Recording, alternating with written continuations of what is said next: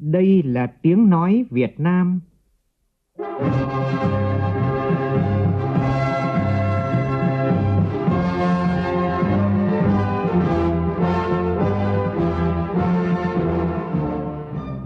là tiếng nói Việt Nam, phát thanh từ Hà Nội, thủ đô nước Cộng hòa xã hội chủ nghĩa Việt Nam.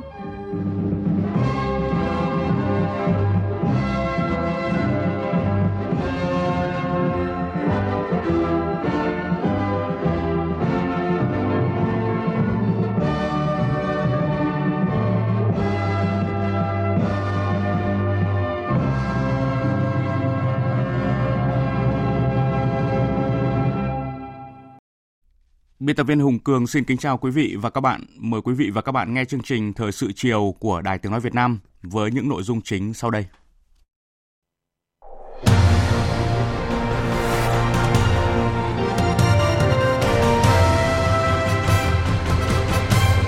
Thủ tướng Nguyễn Xuân Phúc chủ trì cuộc họp khẩn thống nhất những giải pháp ngăn chặn có hiệu quả dịch bệnh viêm phổi cấp do virus corona mới. Trong khi đó, đoàn khách từ Vũ Hán đến Đà Nẵng sẽ về nước vào tối nay. Bộ Y tế nước ta khẳng định dù nhiều trường hợp bị cách ly theo dõi nhưng đến nay vẫn chưa phát hiện trường hợp người Việt Nam mắc bệnh viêm phổi cấp do virus corona mới. Còn tại Trung Quốc, nước này đã ghi nhận 81 trường hợp tử vong vì bệnh viêm phổi lạ do virus corona. Nhiều quốc gia lên kế hoạch sơ tán công dân tại Vũ Hán. Tai nạn giao thông trong năm ngày Tết này cao hơn 12% so với cùng kỳ Tết năm ngoái, làm chết 102 người. Phó Thủ tướng Trương Hòa Bình, Chủ tịch Ủy ban An toàn giao thông quốc gia yêu cầu thực hiện nghiêm công điện 1658 của Thủ tướng Chính phủ. Cũng trong chương trình, phóng viên Đài Tiếng nói Việt Nam phỏng vấn đại sứ Mỹ Daniel Crittenbrink nhân kỷ niệm 25 năm thiết lập quan hệ ngoại giao Việt Nam Hoa Kỳ và mừng Tết Nguyên đán canh tí năm 2020. Trong phần tin thế giới, rơi máy bay ở chở 83 người ở miền đông Afghanistan Lễ trao giải âm nhạc Grammy lần thứ 62 khép lại với chiến thắng của nữ ca sĩ trẻ Billie Eilish.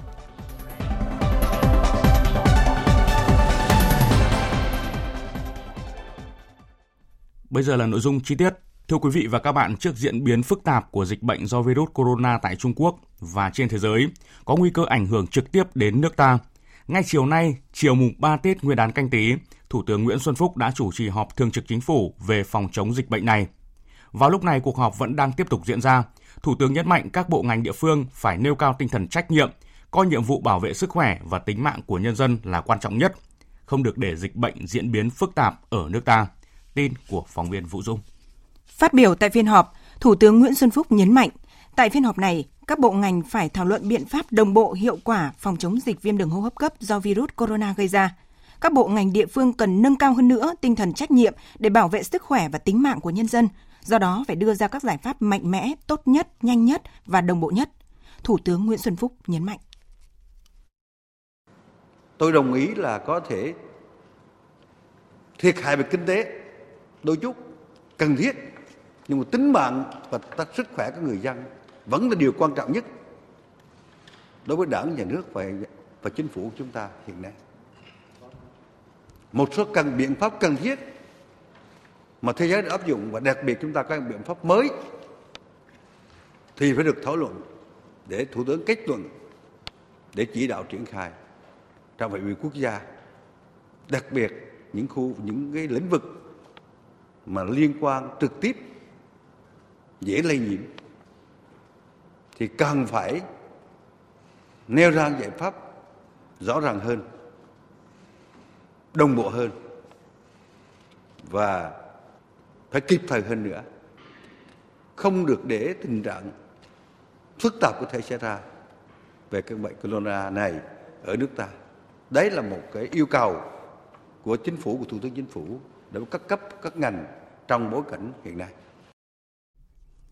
Theo báo cáo của Bộ Y tế, tại Việt Nam hiện đã ghi nhận 63 trường hợp có triệu chứng sốt, có tiền sử đi về từ vùng có dịch, trong đó 25 trường hợp đã được loại trừ nhiễm virus corona, 38 trường hợp đang tiếp tục được theo dõi cách ly, trong đó có 2 trường hợp là người Trung Quốc, bước đầu cho kết quả xét nghiệm dương tính với virus corona. Cũng theo dự báo của Bộ Y tế, dịch bệnh ngoài nước diễn biến phức tạp, số mắc tử vong nhanh đột biến thời gian qua. Tại Việt Nam, dù đã ghi nhận hai trường hợp có xét nghiệm ban đầu dương tính là người Trung Quốc, đã tổ chức điều tra và đến nay tình hình dịch bệnh vẫn trong tầm kiểm soát.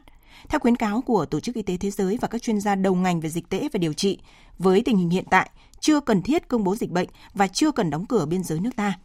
Hiện nước ta nâng mức đáp ứng cao nhất của Trung tâm đáp ứng khẩn cấp sự kiện y tế cộng công cộng của Bộ Y tế để đáp ứng khẩn cấp với dịch bệnh viêm đường hô hấp cấp do virus corona, tổ chức trực dịch và báo cáo hàng ngày. Cùng với đó là thực hiện giám sát tại các cửa khẩu, tổ chức khai báo y tế từ 0 giờ ngày 25 tháng 1 năm 2020. Các cơ sở y tế cũng đã sẵn sàng tổ chức cách ly, thu dung, điều trị bệnh, có phương án mở rộng nếu dịch bùng phát trên diện rộng. Các địa phương cũng đã xây dựng kế hoạch đáp ứng với dịch virus corona theo thực tế của mỗi địa phương, sẵn sàng triển khai, không bị động khi xảy ra dịch bệnh. Liên quan đến dịch bệnh này, Đại sứ quán Việt Nam tại Trung Quốc cho biết hiện ở thành phố Vũ Hán có 17 lưu học sinh Việt Nam và người nhà. Tất cả đều trong tình trạng sức khỏe và tâm lý ổn định. Hiện nay Đại sứ quán chưa ghi nhận trường hợp lưu học sinh Việt Nam nào bị lây nhiễm bệnh. Trong trường hợp cần trợ giúp, người dân có thể liên hệ qua các số đường dây nóng bảo hộ công dân của Đại sứ quán Việt Nam tại Trung Quốc là 0086 131 20 36 36 38. Tôi xin nhắc lại đường dây nóng bảo hộ công dân của Đại sứ quán Việt Nam tại Trung Quốc là 0086 131 20 36 36 38. Thưa quý vị, về đoàn du khách Vũ Hán đến Đà Nẵng từ ngày 22 tháng 1 vừa qua, phóng viên Thanh Hiếu tại miền Trung cho biết tối nay 166 trong tổng số 218 du khách của đoàn sẽ trở về trên chuyến bay của hãng Vietjet. Đoàn khách này đến Đà Nẵng trước khi có lệnh cấm xuất cảnh, dự kiến tham quan Đà Nẵng và các khu vực lân cận đến ngày 25 tháng 1, tức ngày mùng 1 Tết, sẽ vào Nha Trang theo lịch trình. Hiện nay, các du khách trong đoàn đều lưu trú tại Đà Nẵng để chờ có vé quay về nước. Ngày 25 tháng 1, công ty lữ hành tại Đà Nẵng đã đưa 52 trên 218 hành khách trong đoàn khách này về nước trên chuyến bay tới tỉnh Hồ Nam, Trung Quốc. Ông Nguyễn Xuân Bình, Phó Giám đốc Sở Du lịch thành phố Đà Nẵng cho hay qua kiểm tra thân nhiệt rồi cũng theo dõi thường xuyên để kịp thời phát hiện nếu có dấu hiệu gì nó thế thì xử lý. Cho đến thời điểm này thì cũng chưa có cái dấu hiệu gì. Về thông tin một bệnh nhi tử vong do mắc virus corona tại Khánh Hòa, Trưa nay, Sở Y tế tỉnh Khánh Hòa xác nhận ca tử vong này đúng là do cúm dương tính với virus corona. Sự việc này xảy ra đã hơn nửa tháng, nhưng đây là chủng cũ của virus corona, không phải chủng virus mới phát hiện ở Vũ Hán của Trung Quốc. Tin của phóng viên Thái Bình thường trú tại miền Trung. Bác sĩ Lê Tấn Phùng, Phó Giám đốc Sở Y tế tỉnh Khánh Hòa cho biết bệnh nhân này nhập viện ngày 8 tháng 1, qua hôm sau thì tử vong. Viện Pasteur Nha Trang xét nghiệm bệnh phẩm cho kết quả bệnh nhân dương tính với virus corona chủng NL63. Tuy nhiên, hiện virus corona có hàng trăm chủng khác nhau, trong đó có 6 chủng có thể gây bệnh cho người. Chủng mới ở Trung Quốc là chủng thứ bảy có tên là 2019 nCoV. Trong số vài trăm loại coronavirus hiện có đó, thì chỉ có 6 loại coronavirus là gây bệnh cho người thôi. Thì cháu bé này mắc chủng cũ này nè. Chủng mới của ở Vũ Hán đó là chủng thứ bảy thì tử vong này không liên quan chủng thứ bảy này. Lượng khách Trung Quốc đến tỉnh Khánh Hòa du lịch rất đông. Vừa qua cũng rộ lên tin đồn có du khách nhiễm virus corona mới. Lãnh đạo Sở Y tế tỉnh Khánh Hòa khẳng định ngành đã cách ly một số người Trung Quốc có dấu hiệu sốt lấy mẫu xét nghiệm, nhưng đến nay các kết quả xét nghiệm đều âm tính. Thưa quý vị, những ngày này, một số địa phương của nước ta có đường biên giới với Trung Quốc cũng có động thái ứng phó nguy cơ xâm nhập dịch bệnh. Tại Lào Cai, Sở Văn hóa Thể thao và Du lịch Lào Cai gửi đi văn bản chỉ đạo các hiệp hội du lịch và các công ty kinh doanh du lịch đang hoạt động ở địa phương không tổ chức đưa du khách đến các vùng có dịch bệnh viêm phổi cấp do virus corona mới gây ra tại Trung Quốc. Thực hiện nghiêm túc các quy định về phòng chống dịch và hỗ trợ cho du khách đã đặt tour nhưng bị hủy bỏ chuyến đi theo yêu cầu. Còn theo bà Bùi Thị Lộc, Giám đốc Trung tâm Kiểm dịch Y tế Quốc tế Lào Cai cho biết, từ ngày 25 tháng 1 đến nay, trong 3 ngày nghỉ Tết tại cửa khẩu quốc tế Lào Cai đã phát hiện hàng chục trường hợp bị sốt phải đưa vào cách ly. Tỉnh Quảng Ninh hiện đã có 16 đội đáp ứng nhanh với bệnh dịch bệnh truyền nhiễm và các sự kiện y tế công cộng và 14 máy đo thân nhiệt từ xa. Công tác kiểm dịch tại cửa khẩu đường bộ, đường không và đường biển được chú trọng, bảo đảm kiểm soát 100% người nhập cảnh vào Quảng Ninh. Hiện tỉnh Quảng Ninh chưa phát hiện các ca nghi viêm phổi cấp do virus chủng corona gây ra. Tại Trung Quốc, Ủy ban Y tế quốc gia này vừa ra thông báo chỉ trong vòng 24 giờ qua, nước này đã ghi nhận thêm 770 trường hợp nhiễm bệnh, trong đó 24 người đã tử vong tại tỉnh Hồ Bắc, nâng tổng số người chết do dịch bệnh này lên 81 người. Ủy ban này cũng cho biết diễn biến bệnh viêm phổi lạ hiện rất phức tạp khi nước này ghi nhận tổng số người nghi ngờ nhiễm bệnh lên gần 5.800 người. Hôm nay ở tỉnh Hải Nam của Trung Quốc thì đã ghi nhận trường hợp tử vong đầu tiên vì bệnh viêm phổi do virus corona mới gây ra. Đáng chú ý là Hải Nam là một địa điểm nghỉ Tết quen thuộc với người Trung Quốc trong các dịp Tết Nguyên đán. Trước tình hình dịch bệnh um, virus corona mới gây ra chưa có dấu hiệu thuyên giảm thì chính phủ Trung Quốc đã có thêm nhiều biện pháp nhằm khống chế dịch, đồng thời cử lượng lớn y bác sĩ đến tâm dịch tại Vũ Hán. Biên tập viên Anh Tuấn tổng hợp thông tin. Theo đài truyền hình Trung ương Trung Quốc, chính phủ nước này thông báo kéo dài kỳ nghỉ lễ Tết Nguyên đán tới ngày 2 tháng 2, giữa lúc dịch viêm phổi lạ do virus corona mới gây ra đang lây lan nhanh. Theo kế hoạch ban đầu, kỳ nghỉ Tết Nguyên đán bắt đầu từ ngày 24 tháng 1 và sẽ kéo dài đến hết ngày 30 tháng 1. Trong một thông báo, Văn phòng Quốc vụ viện Trung Quốc cho biết, biện pháp này được áp dụng nhằm giảm các cuộc tụ tập nơi đông người, phong tỏa dịch bệnh lây lan và bảo vệ tốt hơn sức khỏe và sự an toàn của người dân. Các trường đại học, trường tiểu học cơ sở và trung học cơ sở, nhà trẻ trên toàn quốc sẽ hoãn bắt đầu kỳ nghỉ học mới cho đến khi có thông báo tiếp theo. Người không thể nghỉ phép do chiến dịch kiểm soát và ngăn ngừa dịch bệnh có thể nghỉ bù theo luật lao động và sẽ được hưởng chế độ lương và thù lao phù hợp với chính sách liên quan. Cũng trong dịp Tết Nguyên đán năm nay, Trung Quốc quyết định đóng cửa nhiều địa điểm tham quan và hủy hàng loạt các sự kiện đón chào năm mới nhằm ngăn ngừa sự lây lan của dịch bệnh. Ngoài ra, từ ngày hôm qua, chính phủ Trung Quốc đình chỉ tất cả các tour du lịch khách đoàn trong nước lẫn ngoài nước trong nỗ lực ngăn chặn dịch viêm phổi lạ lan rộng.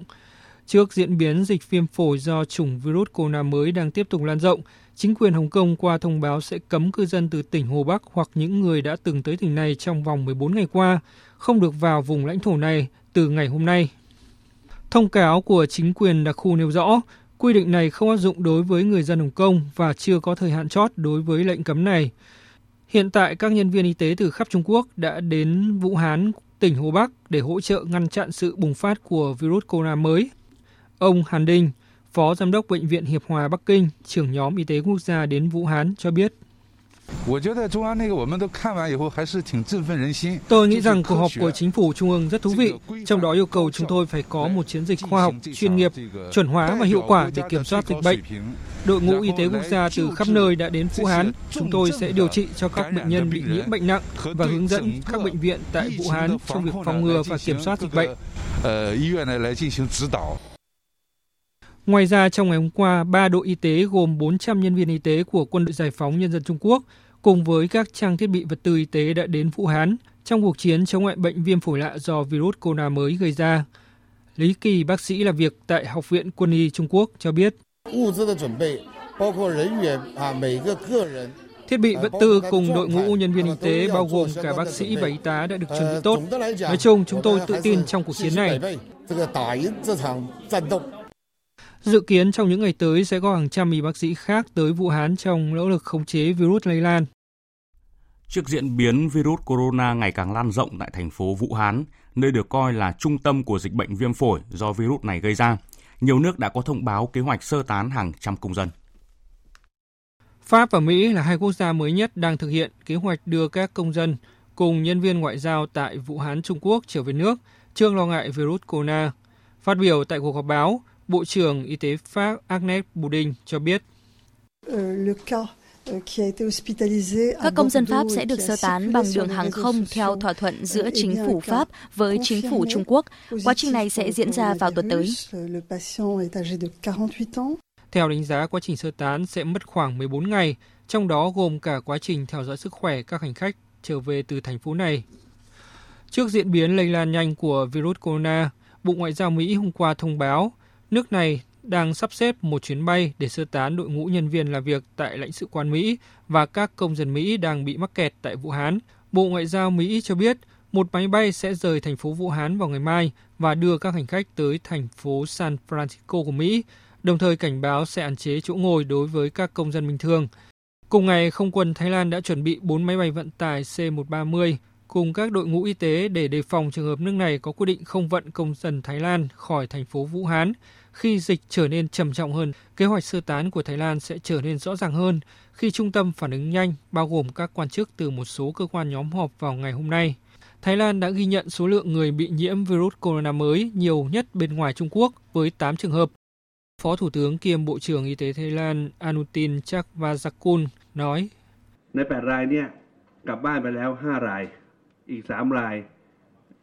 Chúng tôi sẽ không ngần ngại nếu cần phải làm nhiều hơn để tăng cường các biện pháp nhằm xử lý tình huống một cách quyết đoán. Cho đến hiện tại, những gì chúng tôi đang làm phù hợp với tình hình hiện tại. Theo kế hoạch, các biện pháp này sẽ được trình lên nội các Thái Lan vào ngày mai. Giới chức Australia cũng đang lên kế hoạch sơ tán công dân nước này, hiện đang bị mắc kẹt tại thành phố Vũ Hán. Hiện Australia đã xác nhận có 4 bệnh nhân bị nhiễm virus corona và trường hợp thứ năm được cho rằng có khả năng cao đã nhiễm virus này. Trước đó, một số nước như Nhật Bản và Hàn Quốc cũng lên kế hoạch sơ tán công dân đang bị mắc kẹt tại thành phố Vũ Hán. Hiện thành phố này của Trung Quốc đang bị phong tỏa Xin được thông tin thêm là chính phủ Malaysia cũng tuyên bố sẽ áp đặt lệnh cấm tạm thời đối với công dân Trung Quốc đến từ thành phố Vũ Hán. Mông Cổ cũng đóng cửa biên giới đối với ô tô và giao thông đường bộ từ ngày hôm nay, đồng thời kêu gọi hủy các hoạt động tụ tập công chúng. Đặc khu hành chính Macau tuyên bố sẽ từ chối nhập cảnh đối với các du khách đến từ tỉnh Hồ Bắc hoặc những du khách đến tỉnh này trong vòng 14 ngày. Và trước diễn biến nhanh và phức tạp của bệnh viêm phổi cấp, Tổng Giám đốc Tổ chức Y tế Thế giới WHO Tedros Adhanom cho biết ông sẽ có chuyến thăm Trung Quốc trong bối cảnh virus mới corona đang bùng phát. Trước đó, Tổ chức Y tế Thế giới cũng đã triển khai kích hoạt các mạng lưới chuyên gia toàn cầu, nhanh chóng đưa ra lời khuyên cho các quốc gia và đang hợp tác với họ để kích hoạt hệ thống phản ứng ngăn chặn sự bùng phát của dịch bệnh. Và để ứng phó với dịch viêm phổi cấp do virus corona mới gây ra, Bộ Y tế nước ta khuyến cáo 10 giải pháp sau. Trước tình hình dịch virus corona mới phát tán nhanh tại Trung Quốc, các bác sĩ Bệnh viện Việt Đức Hà Nội khuyến cáo các bạn 10 cách đơn giản để bảo vệ bản thân trước virus corona xuất phát từ Vũ Hán, Trung Quốc. 1. Giữ ấm cơ thể, vệ sinh cá nhân, rửa tay thường xuyên bằng xà phòng, xúc họng bằng nước sát khuẩn miệng trước khi đi ngủ, sau khi ngủ dậy cũng như trước và sau khi tiếp xúc với cộng đồng cư dân đông đúc để dự phòng nhiễm bệnh. Mọi người nên mang theo lọ sát khuẩn tay bên mình. 2. Dù là ngày lễ Tết nhưng bạn cũng nên hạn chế tham dự các sự kiện quá đông người – đặc biệt những khu vực người bị nhiễm virus corona đã đi đến. 3. Tất cả những người trở về từ thành phố Vũ Hán, tỉnh Hồ Bắc Trung Quốc hoặc các tỉnh thành phố khác của Trung Quốc đang có dịch hoặc có tiếp xúc gần với người mắc bệnh viêm đường hô hấp cấp tính do virus corona trong vòng 14 ngày nếu có dấu hiệu sốt, ho, khó thở, cần đến ngay cơ sở y tế gần nhất để được tư vấn, khám, điều trị kịp thời. 4 luôn luôn che miệng và mũi khi ho hoặc hắt hơi bằng giấy rồi cho vào thùng rác để làm giảm phát tán các dịch tiết đường hô hấp. 5. Hạn chế tiếp xúc với chó mèo và các động vật nuôi khác, hạn chế vào các vườn thú. Nếu ăn các loại thịt và trứng, cần nấu chín kỹ. 6. Uống nhiều nước, tăng cường ăn trái cây như là cam, bưởi, chanh và những hoa quả nhiều vitamin C hoặc sử dụng viên sủi multivitamin. 7 duy trì tập thể dục mỗi ngày để nâng cao sức đề kháng. 8. Bất cứ ai có dấu hiệu sốt, gặp nhiệt độ trên 38 độ C, ho, tức ngực, khó thở, đau nhức xương khớp, cần cách ly ngay với người thân và bạn bè. Ở phòng riêng, không nên ra ngoài và tiếp xúc với mọi người. Đeo khẩu trang liên tục, uống nhiều nước, dùng thuốc giảm đau chống cúm như Telenon, Dayquil, Nyquil, Ibuprofen, cũng như là tăng cường ăn uống để kiểm soát và chữa triệu chứng đồng thời báo ngay cho cơ quan y tế gần nhất để xin được tư vấn. 9. Bất cứ ai ở nơi đâu khi phát hiện bệnh nhân nghi ngờ sốt, ho, khó thở, đau nhức xương khớp cần thông tin cho cơ quan y tế, chính quyền địa phương để giám sát, xử lý, ứng phó, không để dịch bùng phát, lây lan. 10. Hàng năm, mỗi người nên đi tiêm phòng vaccine để dự phòng trùng cúm. Thời sự VOV, nhanh, tin cậy, hấp dẫn. Mời quý vị nghe tiếp chương trình Thời sự chiều mùng 3 Tết Nguyên đán canh tí. Theo Ủy ban An toàn Giao thông Quốc gia, số người tử vong do tai nạn giao thông trong 5 ngày Tết này đã tăng trên 12% so với cùng kỳ nghỉ Tết năm ngoái. Cả nước đã xảy ra 138 vụ tai nạn giao thông, làm chết 102 người. Trong đó xảy ra vụ tai nạn giao thông đặc biệt nghiêm trọng tại huyện Eak, tỉnh Đắk Lắk, làm 3 người chết do vi phạm nồng độ cồn – và vụ lật xe khách tại Phú Yên làm nhiều người bị thương. Để đảm bảo trật tự an toàn giao thông trong những ngày nghỉ còn lại của kỳ nghỉ Tết Nguyên đán canh tí, đặc biệt là đảm bảo trật tự an toàn giao thông cho người dân trở lại thành phố sau kỳ nghỉ Tết, Phó Thủ tướng Thường trực Chính phủ Trương Hòa Bình, Chủ tịch Ủy ban An toàn giao thông quốc gia có công điện yêu cầu các bộ ngành và địa phương tập trung một số giải pháp như sau. Huy động tối đa lực lượng công an, nòng cốt là cảnh sát giao thông, tăng cường tuần tra kiểm soát và xử lý nghiêm các hành vi vi phạm trật tự an toàn giao thông, tập trung xử phạt hành vi vi phạm quy định về nồng độ cồn, tốc độ, không đội mũ bảo hiểm khi đi mô tô, xe máy, xe đạp điện, dừng xe đón trả khách trái quy định, bố trí lực lượng tuần tra xử lý vi phạm trên cả các tuyến đường huyện và đường liên xã. Có phương án điều tiết giao thông phân luồng từ xa, kịp thời công bố thông tin trên các phương tiện thông tin đại chúng để người dân biết, đặc biệt là trên các tuyến giao thông trọng điểm hướng đi vào thủ đô Hà Nội, thành phố Hồ Chí Minh và các đô thị lớn khác. Ngành giao thông vận tải tăng cường phương tiện, người lái đủ tiêu chuẩn quy định, duy trì chất lượng dịch vụ vận tải, bảo đảm giao thông an toàn và thông suốt cho nhân dân trở về nơi làm việc khi kết thúc kỳ nghỉ Tết Nguyên đán, nhất là các tuyến giao thông hướng về thủ đô Hà Nội, thành phố Hồ Chí Minh, xử lý điều tiết khắc phục kịp thời khi có sự cố tai nạn giao thông, không để ùn tắc giao thông kéo dài. Chỉ đạo các đơn vị doanh nghiệp BOT thực hiện xả trạm cho phương tiện lưu thông khi xảy ra ùn tắc giao thông kéo dài tại các trạm thu phí, xử phạt nghiêm các đơn vị cố tình vi phạm. Ngay từ những ngày đầu năm mới này đã có nhiều chuyến hàng xuất nhập khẩu đạt kim ngạch tỷ đô la Mỹ. Dự báo trong năm 2020, kim ngạch xuất khẩu của cả nước sẽ chạm mốc 300 tỷ đô la Mỹ. Thông tin như sau.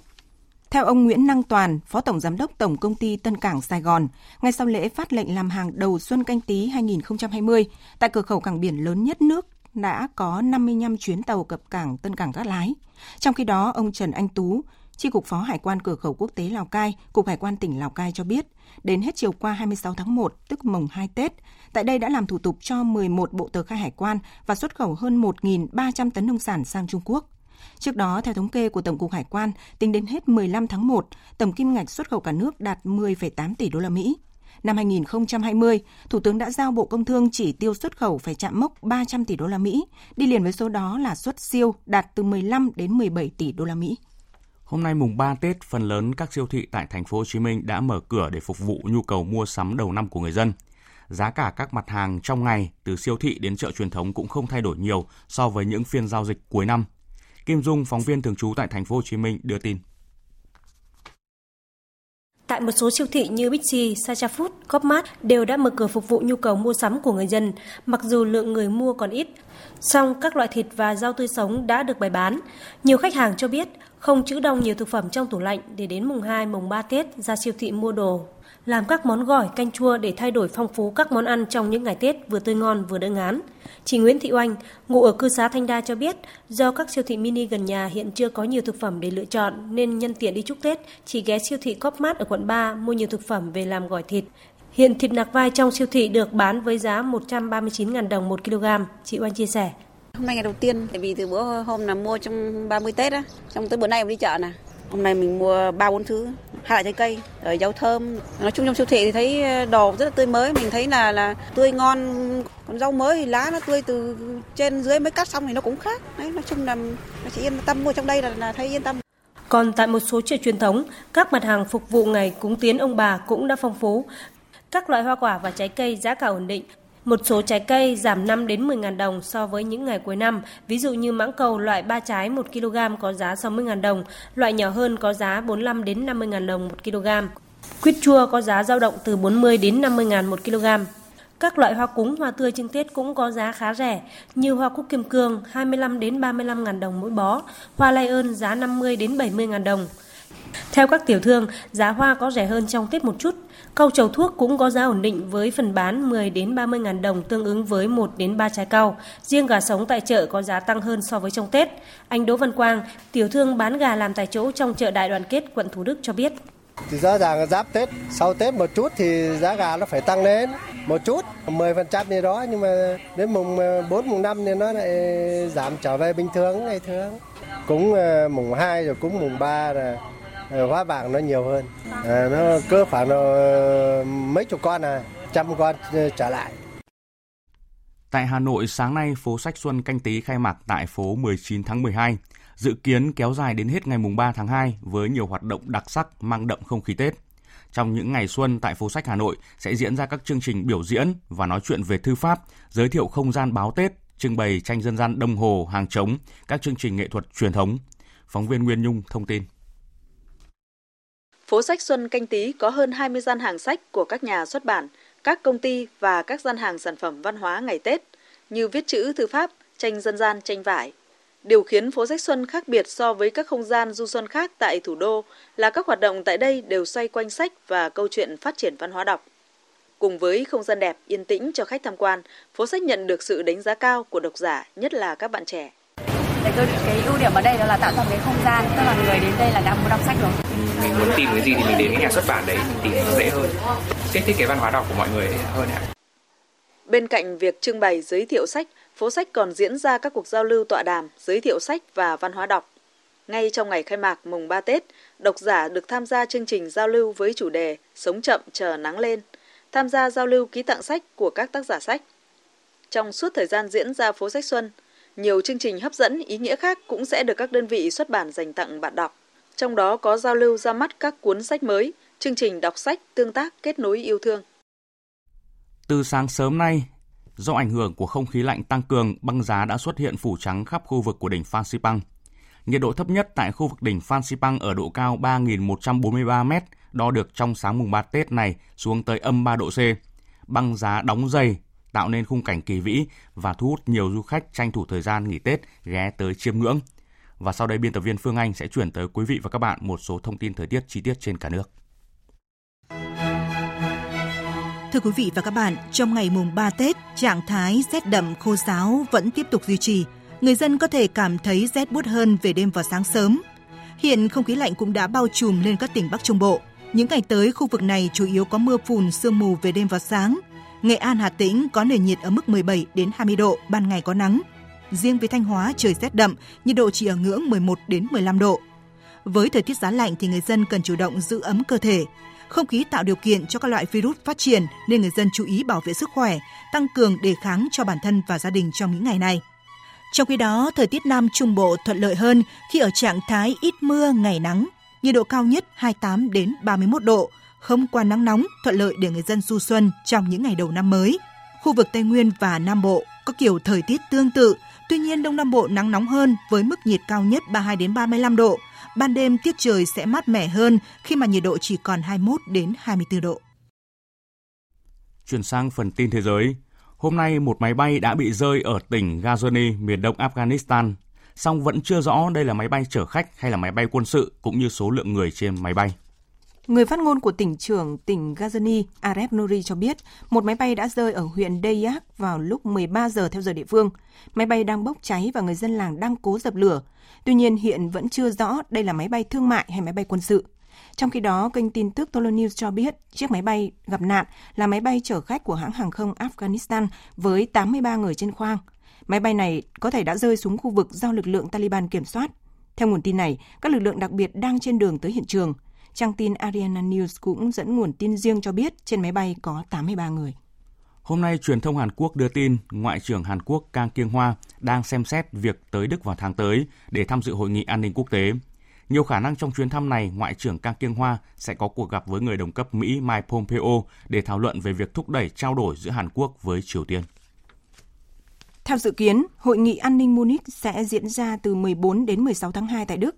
Ngoại trưởng Nhật Bản Toshimitsu Motegi và Ngoại trưởng Mỹ Mike Pompeo cũng sẽ tham gia hội nghị, nâng cao khả năng giới chức ngoại giao ba nước sẽ tổ chức một phiên họp ba bên giống như cuộc hội đàm tại Mỹ vào đầu tháng này. Tuy nhiên, được mong đợi nhất là cuộc gặp giữa Ngoại trưởng Hàn Quốc Kang Kyung Hoa và người đồng cấp Mỹ Mike Pompeo để thúc đẩy Hàn Quốc mở rộng trao đổi liên triều, cho phép công dân của họ tới Triều Tiên trên cơ sở cá nhân, tạo điều kiện thuận lợi cho việc nối lại đàm phán hạt nhân Mỹ-Triều Tiên. Hội đồng chuyển tiếp Sudan cho biết chính phủ nước này đã ký thỏa thuận hòa bình với hai nhóm đối lập ở miền Bắc Sudan. Hai nhóm đối lập tham gia ký kết thỏa thuận lần này đều thuộc mặt trận Liên minh cách mạng đối lập Sudan, bao gồm phong trào Quds và thực thể phương Bắc. Thỏa thuận được ký kết tại thủ đô Juba của Nam Sudan, nơi đang đăng cai tổ chức các cuộc đàm phán giữa chính phủ Sudan và các nhóm đối lập. Nội dung thỏa thuận bên cạnh việc giải quyết những ảnh hưởng mà người dân phải đối mặt khi chính quyền xây dựng các con đập, còn hướng đến việc giải quyết một số vấn đề, trong đó có việc phân chia đất đai và phát triển. Theo ông Mohamed Al-Hassan, thành viên của Hội đồng chuyển tiếp Sudan, người phát ngôn của đoàn đàm phán của chính phủ, việc ký kết thỏa thuận lần này là một bước tiến lớn để các bên có thể đạt được thỏa thuận hòa bình toàn diện. Các cuộc đàm phán hòa bình tại Juba tập trung giải quyết cuộc xung đột đang diễn ra tại các khu vực như Darfur, Nam Kordofan, Blue Nile, miền Đông, miền Bắc và miền Trung Sudan. Theo Tân Hoa Xã, các cuộc giao tranh giữa các lực lượng của chính phủ đoàn kết dân tộc Libya được Liên Hợp Quốc công nhận và quân đội miền đông Libya của tướng Khalifa Haftar tại thị trấn Abu Ghraib đã làm 24 binh sĩ thiệt mạng và hơn 100 người khác bị thương của cả hai bên. Khu vực xảy ra giao tranh nằm cách thành phố Misrata của Libya khoảng 140 km về phía nam. Theo quân đội miền đông Libya, 12 tay súng của lực lượng này đã thiệt mạng và 55 tay súng khác bị thương. Trong khi đó, theo phía lực lượng chính phủ đoàn kết dân tộc, họ đã đẩy lùi được cuộc tấn công của quân đội miền đông Libya, đồng thời phá hủy một số xe bọc thép của lực lượng này. Libya rơi vào tình trạng chia rẽ chính trị và bạo lực leo thang kể từ sau cuộc chính biến năm 2011, lật đổ nhà lãnh đạo Muammar Gaddafi. Bạo lực gia tăng kể từ tháng 4 năm ngoái khi lực lượng chính phủ đoàn kết dân tộc tiến hành các cuộc tấn công vào thủ đô Tripoli.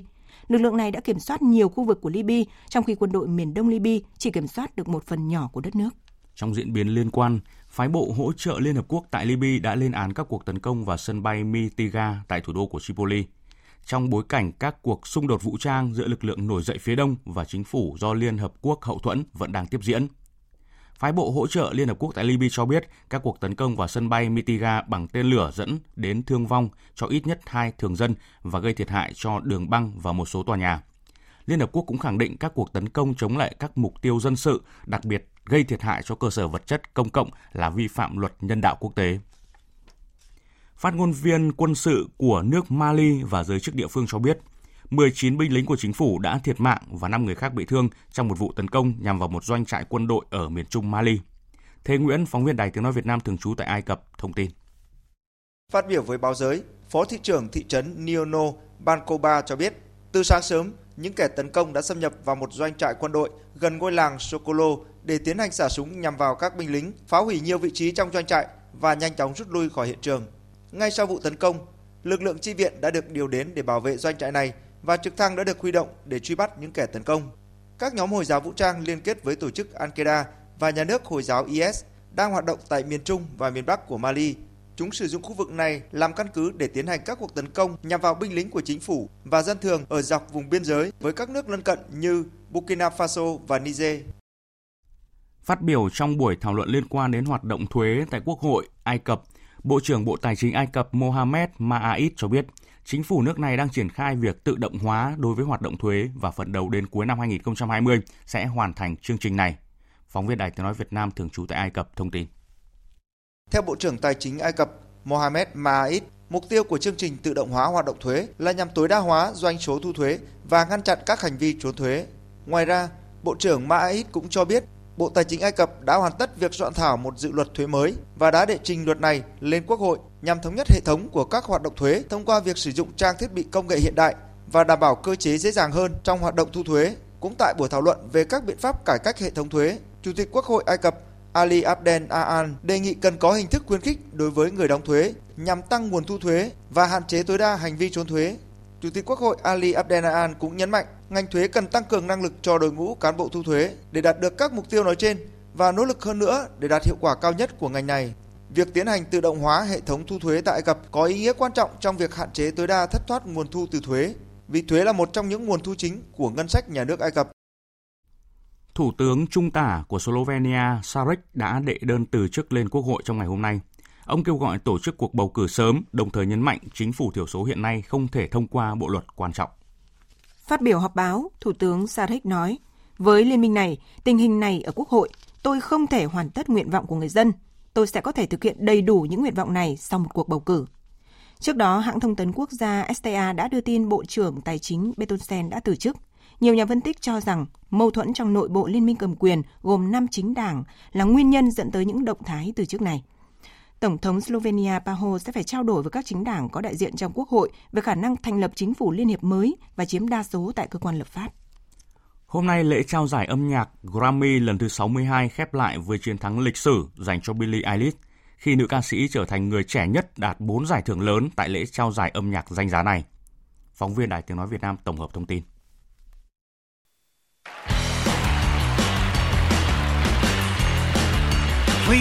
Here are the nominations for Record of the Year.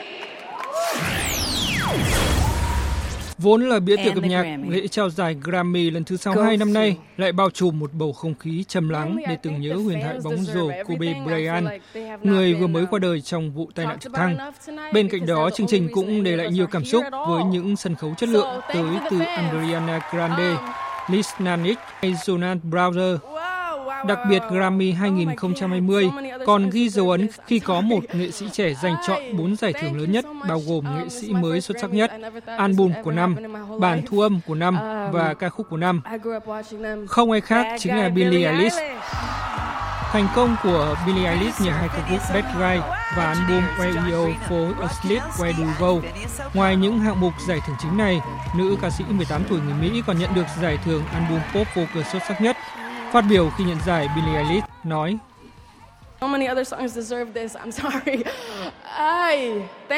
rất nhiều ca khúc xứng đáng nhận giải. Cảm ơn các bạn rất nhiều. Đây là Grammy đầu tiên của tôi. Tôi chưa bao giờ nghĩ đến điều này sẽ xảy ra trong cuộc đời mình. Tôi muốn nhắc tới những người hâm mộ của mình, những người mà tôi cảm thấy không bao giờ đủ khi nói về họ. Fan chính là lý do giúp tất cả chúng ta đứng đây hôm nay. So thank you to the fans. Um, Người gặt hái chiến thắng thứ hai tại lễ trao giải Grammy năm nay cũng là một gương mặt nữ ca sĩ Lizzo có tên trong 8 đề cử giải và Lizzo thu về tay được 3 giải thưởng lớn gồm màn trình diễn solo pop xuất sắc nhất với ca khúc Just Hun, màn trình diễn R&B truyền thống xuất sắc nhất với ca khúc Zero và album đương đại Group I Love You. Nữ ca sĩ nhạc đồng quê Tanya Tucker cũng ẵm giải ca khúc đồng quê xuất sắc nhất với Bring My Proud Now và album đồng quê xuất sắc nhất với Why I'm Living. Liz Nan X, một hiện tượng trên mạng xã hội năm nay, cũng thu về hai giải thưởng như bản hit Old Town Strong Đó là nhóm nhạc pop xuất sắc nhất và video âm nhạc xuất sắc. Bên cạnh đó, nhiều người hâm mộ cũng bày tỏ tiếc nuối cho Ariana Grande khi nữ ca sĩ ra về trắng tay dù có một năm 2019 đầy ấn tượng. Đặc biệt, giọng ca này còn mang đến Grammy 2020 một màn biểu diễn đầy cảm xúc gồm ba ca khúc In Miss Samering and Thank You Nick.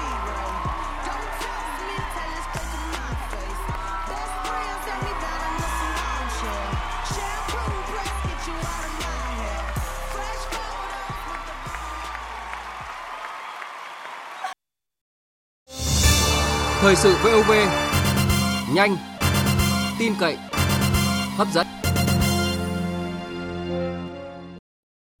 Quý vị và các bạn đang nghe chương trình Thời sự chiều mùng 3 Tết của Đài Tiếng Nói Việt Nam.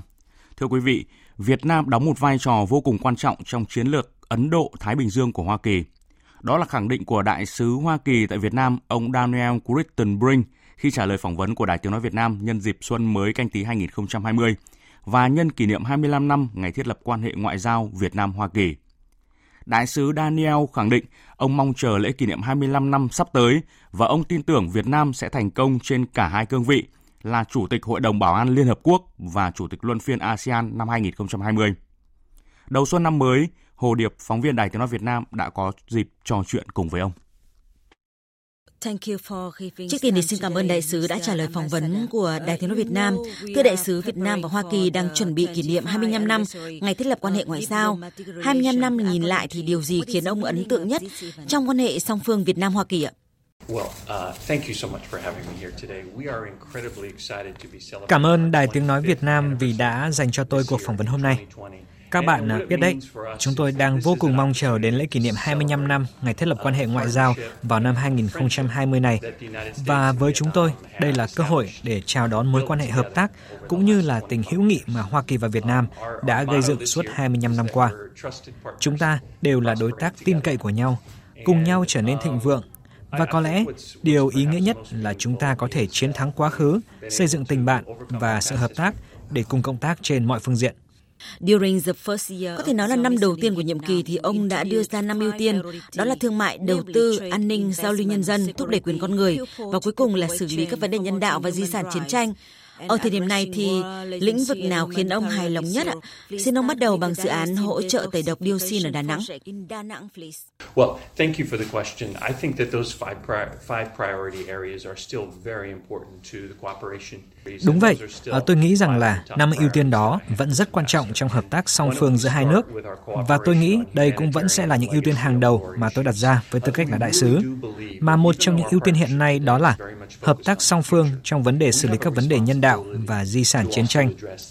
Chúng tôi thực sự tin rằng, dù mối quan hệ của chúng ta hiện nay chủ yếu là hướng đến tương lai, chúng tôi có trách nhiệm giải quyết những vấn đề tồn động từ quá khứ và một vấn đề quan trọng liên quan đến quá khứ giữa chúng ta là nỗ lực chung trong việc tẩy độc dioxin hay còn gọi là chất độc da cam còn lại sau chiến tranh.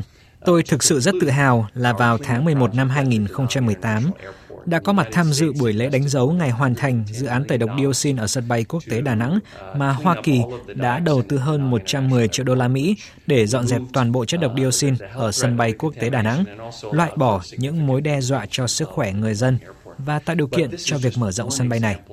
Đó chỉ là một trong rất nhiều lĩnh vực hợp tác giữa hai nước.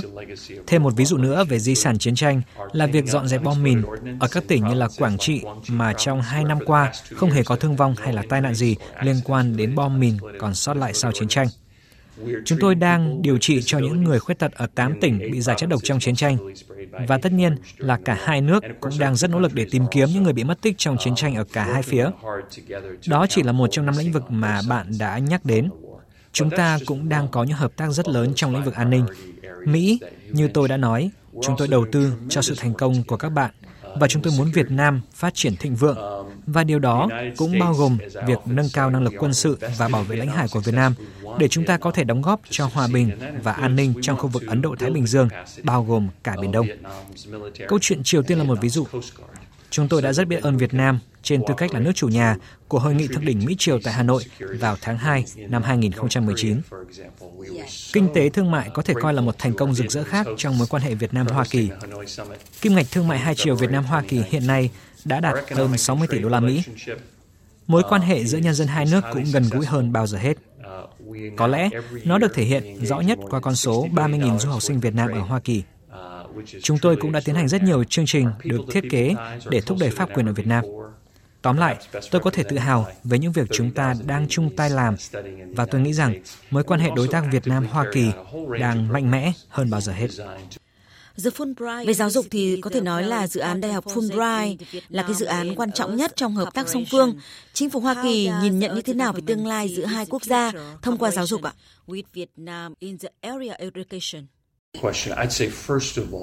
Question. I'd say first of all, educational exchange between the United States and Vietnam is one of the most important. Trước tiên, trao đổi giáo dục giữa Hoa Kỳ và Việt Nam là một trong những điều quan trọng nhất mà chúng ta đang thực hiện.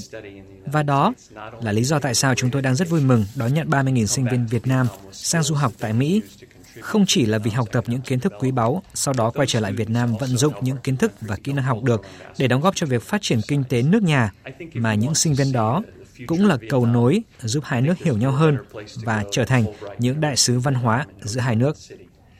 Tôi nghĩ nếu muốn xem tương lai của Việt Nam thì đến trường đại học Fulbright ở thành phố Hồ Chí Minh sẽ thấy rõ nhất.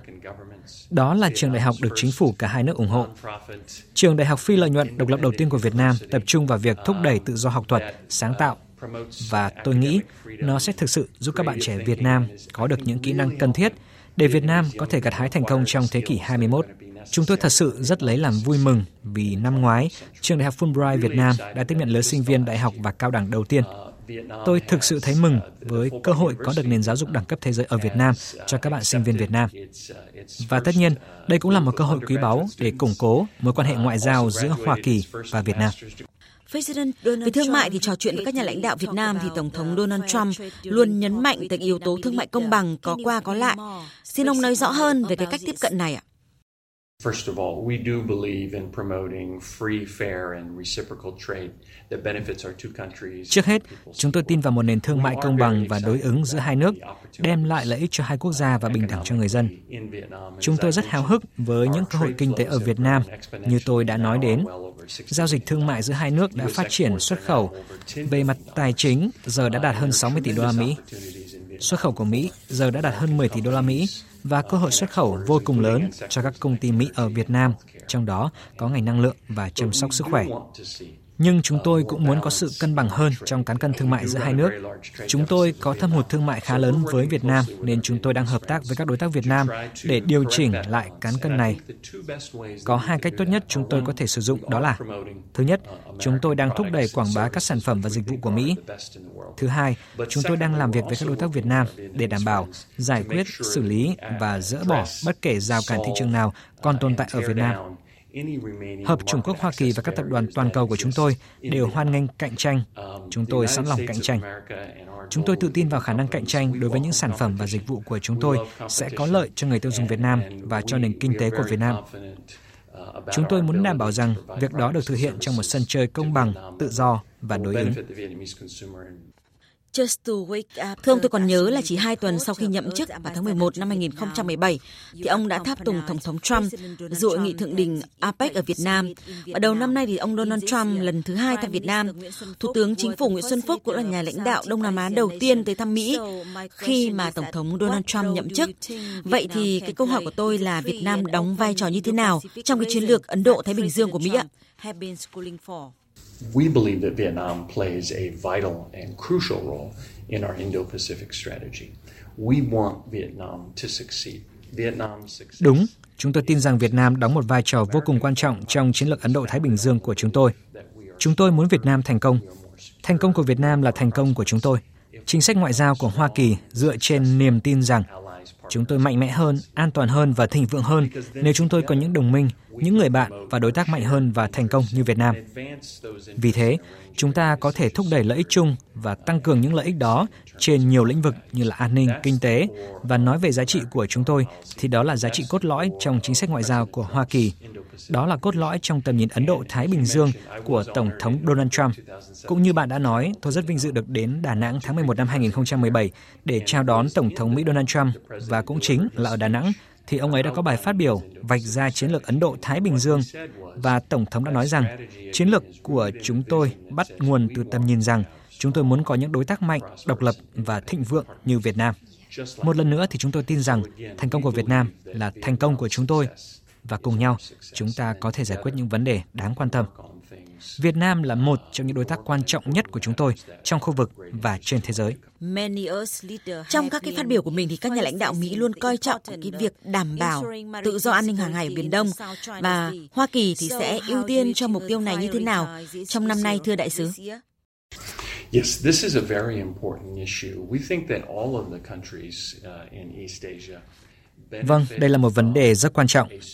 Chúng tôi nghĩ là tất cả các quốc gia Đông Nam Á đều được hưởng lợi theo trật tự an ninh nhất định, mà trong đó tất cả các quốc gia, dù lớn hay nhỏ, đều tuân thủ chung các quy tắc. Nước lớn không được bắt nạt nước nhỏ và tất cả các quốc gia trong vùng Biển Đông đều được lợi từ tự do hàng hải, thương mại không bị cản trở và có cơ hội tự do khai thác nguồn tài nguyên thiên nhiên trong vùng biển này. Mối quan ngại của chúng tôi với vấn đề hiện tại ở Biển Đông đó là Trung Quốc đang thực thi một chiến lược hung hãn dựa trên việc xâm lấn đất đai và yêu sách hung hăng về hàng hải mà không tuân theo luật quốc tế đặt ra để cản trở các nước như Việt Nam khai thác tài nguyên thiên nhiên mà các bạn đã tuyên bố.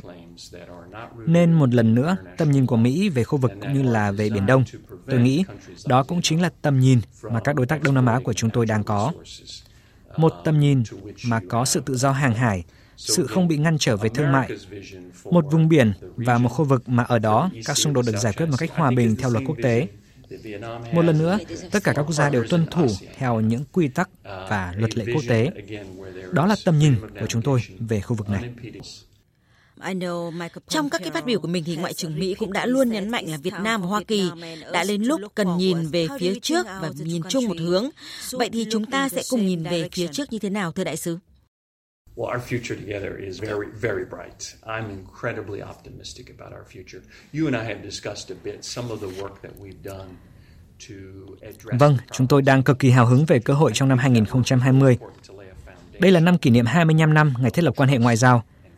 Việt Nam đang là chủ tịch của ASEAN và là thành viên không thường trực của Hội đồng Bảo an Liên Hợp Quốc. Chúng tôi tin rằng Việt Nam có thể làm được mọi trọng trách của mình. Chúng tôi hoàn toàn ủng hộ tầm nhìn của Việt Nam cho ASEAN và cho khu vực trong năm 2020.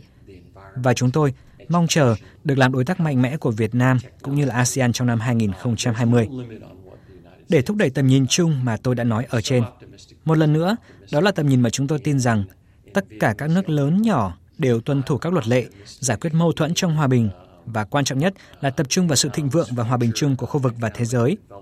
Nếu được như thế thì tất cả các quốc gia đều có lợi. Tôi có thể nói rằng tương lai chung của chúng ta rất tươi sáng và tôi vô cùng lạc quan về điều đó. Tôi và bạn vừa thảo luận một chút về những gì hai quốc gia cùng làm được để giải quyết các vấn đề trong quá khứ. Tôi nghĩ những việc đó rất quan trọng trong việc tạo nên một nền tảng dựa trên sự tin tưởng và tình hữu nghị. Giờ đây, khi chúng ta đã tạo nên được nền tảng đó, chúng tôi vô cùng phấn khởi hướng đến một tương lai sánh vai bên nhau. Chúng ta đang cộng tác trên tất cả các lĩnh vực có thể, không chỉ an ninh và kinh tế, mà còn giáo dục, môi trường, y tế, công nghệ. Không có giới hạn cho những gì Việt Nam và Hoa Kỳ có thể cùng làm. Tôi rất lạc quan bởi vì tôi tin vào những người Việt Nam trẻ tuổi và tôi lạc quan về tương lai phát triển kinh tế của Việt Nam. Sở dĩ tôi lại lạc quan như vậy là vì tôi có thể nhìn thấy những gì một đất nước Việt Nam vững mạnh, thịnh vượng và độc lập có thể làm với tư cách là lãnh đạo trong khu vực. Ví dụ như việc chủ trì hội nghị thượng đỉnh Mỹ Triều năm 2019. Chúng tôi cho rằng Việt Nam là một đối tác lớn và chúng ta sẽ tiếp tục tạo ra những đóng góp quan trọng cho khu vực và thế giới. Vậy nên, tôi rất lạc quan về tương lai giữa hai nước chúng ta. Today, hôm nay thì đã là Tết và đại sứ mong muốn gửi cái lời chúc nào đến người dân Việt Nam cũng như là cái quan hệ song phương Việt Nam Hoa Kỳ ạ? Tôi yêu Tết. Đây là khoảng thời gian mà tôi thích nhất trong năm.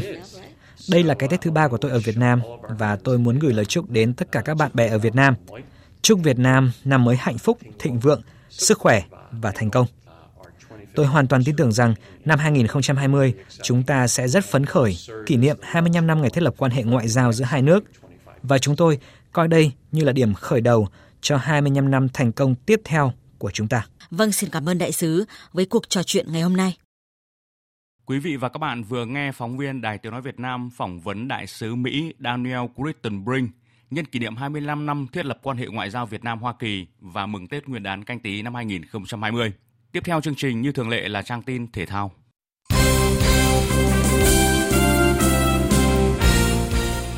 Thưa quý vị và các bạn, hôm nay đội tuyển Futsal quốc gia có buổi tập đầu tiên sau kỳ nghỉ Tết Nguyên đán để chuẩn bị cho vòng chung kết Futsal châu Á 2020, đồng thời là vòng loại FIFA Futsal World Cup. Đội tuyển Futsal Việt Nam có thêm 2 tuần luyện quân trước khi rút gọn danh sách xuống còn 18 cầu thủ cho chuyến tập huấn tại Tây Ban Nha. Tại đây, đội sẽ có 3 trận giao hữu cọ sát nhằm giả soát lực lượng, thử nghiệm lối chơi trước khi di chuyển sang Turkmenistan vào ngày 21 tháng 2 tham dự vòng chung kết Futsal châu Á 2020. Tại giải đấu châu lục, thầy trò huấn luyện viên Phạm Minh Giang ở vào bảng đấu với các đối thủ gồm chủ nhà Turkmenistan, Tajikistan và Oman. Còn vào ngày mai, đội tuyển cử tạ quốc gia bước vào tranh tài ở World Cup cử tạ thế giới 2020 tổ chức tại Italia. Tham dự giải đấu tích điểm xếp hạng vòng loại Olympic 2020 có các vận động viên Vương Thị Huyền, Hoàng Thị Duyên, Thạch Kim Tuấn và Nguyễn Trần Anh Tuấn. Ông Vương Bích Thắng, Tổng cục trưởng Tổng cục Thể dục Thể thao đánh giá. Chúng tôi đánh giá là cơ hội cho vận động viên cử tạ để tham dự Olympic Tokyo thì chúng tôi nghĩ là nó cũng là một cái khả năng tương đối sáng sủa bởi vì là chúng ta cũng có những cái vận động viên tương đối mạnh ở khu vực cũng như là ở châu lục trong cái môn cử tạ. Tất nhiên là để giành được một cái suất tham dự Olympic thì đòi hỏi về cái sự nỗ lực cái sự cố gắng rất lớn của các vận động viên. Ở cái SEA Games vừa rồi thì chúng ta cũng có được những cái tấm huy chương vàng rồi cũng có những cái vận động viên trước đây đã là ở những cái đẳng cấp của thế giới như là Thạch Kim Tuấn, Vương Thị Huyền hay một số vận động viên khác à, rất là xuất sắc. Thì chúng tôi nghĩ là trong cái khả năng mà để dành một cái chỉ tiêu một cái vị trí của cử tạ theo cái cách tuyển chọn của liên đoàn cử tạ quốc tế để tham dự Olympic Tokyo 2020 thì đối với cử tạ thì cái khả năng ấy thì chúng tôi cũng đặt ra cái mục tiêu để mà phấn đấu để giành được à, một suất tham dự Olympic. Cũng vào ngày mai, đội tuyển Taekwondo quốc gia lên đường sang Hàn Quốc tập huấn để chuẩn bị cho các giải quốc tế lớn trong năm và đặc biệt là dự vọng loại Olympic Tokyo 2020. Huấn luyện viên Vũ Anh Tuấn cho biết. Chúng tôi sẽ có đi tập huấn ở Hàn Quốc trong vòng một tháng thì về sẽ tham dự giải vô địch châu Á và để à, hướng tới là cái vòng loại Olympic 2020. Tập huấn lần này sẽ có 8 người đi tập huấn tại Hàn Quốc. Thì thì à, thi tập huấn xong thì chúng tôi sẽ về để chốt lại cái danh sách để tham dự vòng à, châu Á. Từng mang về tấm huy chương đầu tiên cho thể thao Việt Nam ở đấu trường Olympic, nhưng nhiều năm qua, Taekwondo đang gặp khó khăn. Hiện tại chưa có võ sĩ nào giành xuất tới Tokyo mùa hè này. Vận động viên Trương Thị Kim Tuyền cho biết. Tháng ờ, vào tháng tư tới thì là cơ hội cuối cùng của tụi em thì em sẽ cố gắng hết sức để không phải tiếc nuối. Chuyển sang phần tin thể thao quốc tế, đánh bại U23 Ả Rập Xê Út sau 120 phút thi đấu của trận chung kết diễn ra tối qua trên sân vận động Rajamangala ở thủ đô Bangkok, Thái Lan. U23 Hàn Quốc lần đầu tiên giành chức vô địch U23 châu Á. Bàn thắng duy nhất của trận đấu được Jong Tae-uk ghi cho U23 Hàn Quốc từ cú đánh đầu cận thành ở phút 113 của hiệp phụ thứ hai. Vòng chung kết U23 châu Á 2020 khép lại với việc xác định ba đại diện châu lục tham dự Olympic Tokyo 2020 là U23 Hàn Quốc, Ả Rập Xê Út và Australia. Dạng sáng nay theo giờ Việt Nam, Manchester United giành chiến thắng 6-0 trước Tranmere Rovers, qua đó giành vé vào vòng 5 Cúp FA. 6 bàn thắng của Quỷ Đỏ và lứa đội bóng đang chơi tại League One được ghi bởi 6 cái tên khác nhau, gồm Maguire, Lingard, Dalot, John, Martial, Greenwood. Trong khi đó, Manchester City cũng giành chiến thắng 4-0 trước Fulham với một cú đúp của tiền đạo Gabriel Jesus. Ngược lại, Liverpool bị cầm hòa hai đều bởi đội hạng 3 Shrewsbury và phải đá lại vòng 4. Bàn thắng muộn của Ronaldo không thể giúp Juventus tránh khỏi thất bại 1-2 trước Napoli ở vòng 21 Serie A diễn ra dạng sáng nay. Đội chủ nhà dẫn trước hai bàn từ các pha lập công của Zielinski và Insigne. Nỗ lực trong những phút cuối chỉ có thể giúp Juventus tìm bàn rút ngắn cách biệt do công của Ronaldo và trận đấu khép lại với thắng lợi 2-1 nghiêng về phía thầy trò huấn luyện viên Gattuso. Thất bại này không làm thay đổi vị trí đầu bảng của Juventus, tuy nhiên khoảng cách giữa họ và đội nhì bảng Inter Milan chỉ còn là 3 điểm. Cũng vào dạng sáng nay, pha đánh đầu của Nacho giúp Real Madrid giành chiến thắng xít sao 1-0 trước chủ nhà Valladolid và đưa đội bóng Hoàng gia lên vị trí đầu bảng tại La Liga. Chiến thắng ở trận đấu muộn của vòng 21 giúp Real Madrid có 3 điểm cách biệt so với Barcelona, đội trước đó thất bại 0-2 trong cuộc so tài với Valencia tại vòng đấu này. Ở môn quần vợt, Roger Federer bất ngờ thua set đầu tiên trước khi hạ đối thủ Martin Fucsovics chung cuộc 3-1 trên sân Rod Laver. Chiến thắng thứ 101 của Roger Federer tại Melbourne đưa tay vợt 38 tuổi này lần thứ 15 vào tứ kết giải Grand Slam đầu tiên trong năm. Tại tứ kết, tay vợt Thụy Sĩ sẽ lần đầu chạm trán tennis Sandren, người đánh bại hạt giống số 12 Fabio Fognini cùng với tỷ số 3-1. Dự báo thời tiết Phía Tây Bắc Bộ có mưa vài nơi, gió nhẹ, trời rét, có nơi rét đậm, nhiệt độ từ 11 đến 20 độ, có nơi dưới 10 độ. Phía Đông Bắc Bộ và Thanh Hóa có mưa nhỏ vài nơi, gió Đông Bắc cấp 2, cấp 3, trời rét, có nơi rét đậm, nhiệt độ từ 11 đến 20 độ. Các tỉnh từ Nghệ An đến Thừa Thiên Huế có mưa rải rác, gió Bắc đến Tây Bắc cấp 2, cấp 3, trời rét, nhiệt độ từ 14 đến 20 độ. Các tỉnh ven biển từ Đà Nẵng đến Bình Thuận, phía Bắc có mưa rào vài nơi, phía Nam đêm không mưa ngày nắng, gió Đông Bắc cấp 2, cấp 3, nhiệt độ từ 20 đến 30 độ. Tây Nguyên đêm có mưa vài nơi, ngày nắng, gió đông cấp 2, cấp 3, nhiệt độ từ 17 đến 31 độ. Nam Bộ đêm không mưa ngày nắng, gió đông cấp 2, cấp 3, nhiệt độ từ 21 đến 34 độ. Khu vực Hà Nội có mưa nhỏ vài nơi, gió đông bắc cấp 2, cấp 3, trời rét, nhiệt độ từ 12 đến 19 độ. Dự báo thời tiết biển, Bắc Vịnh Bắc Bộ và Nam Vịnh Bắc Bộ có mưa vài nơi, tầm nhìn xa trên 10 km, gió Đông Bắc cấp 4, cấp 5. Vùng biển từ Quảng Trị đến Quảng Ngãi, Bình Định đến Ninh Thuận, Bình Thuận đến Cà Mau có mưa rào vài nơi, tầm nhìn xa trên 10 km, gió Đông Bắc cấp 4, cấp 5. Vùng biển từ Cà Mau đến Kiên Giang không mưa, tầm nhìn xa trên 10 km, gió Đông Bắc đến Đông cấp 3, cấp 4. Khu vực Bắc, giữa và Nam Biển Đông có mưa rào vài nơi, tầm nhìn xa trên 10 km, gió Đông Bắc cấp 4, cấp 5. Khu vực quần đảo Hoàng Sa thuộc thành phố Đà Nẵng có mưa rào vài nơi, tầm nhìn xa trên 10 km, gió Đông Bắc cấp 4, cấp 5.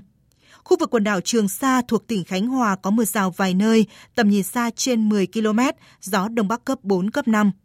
Vịnh Thái Lan không mưa, tầm nhìn xa trên 10 km, gió nhẹ.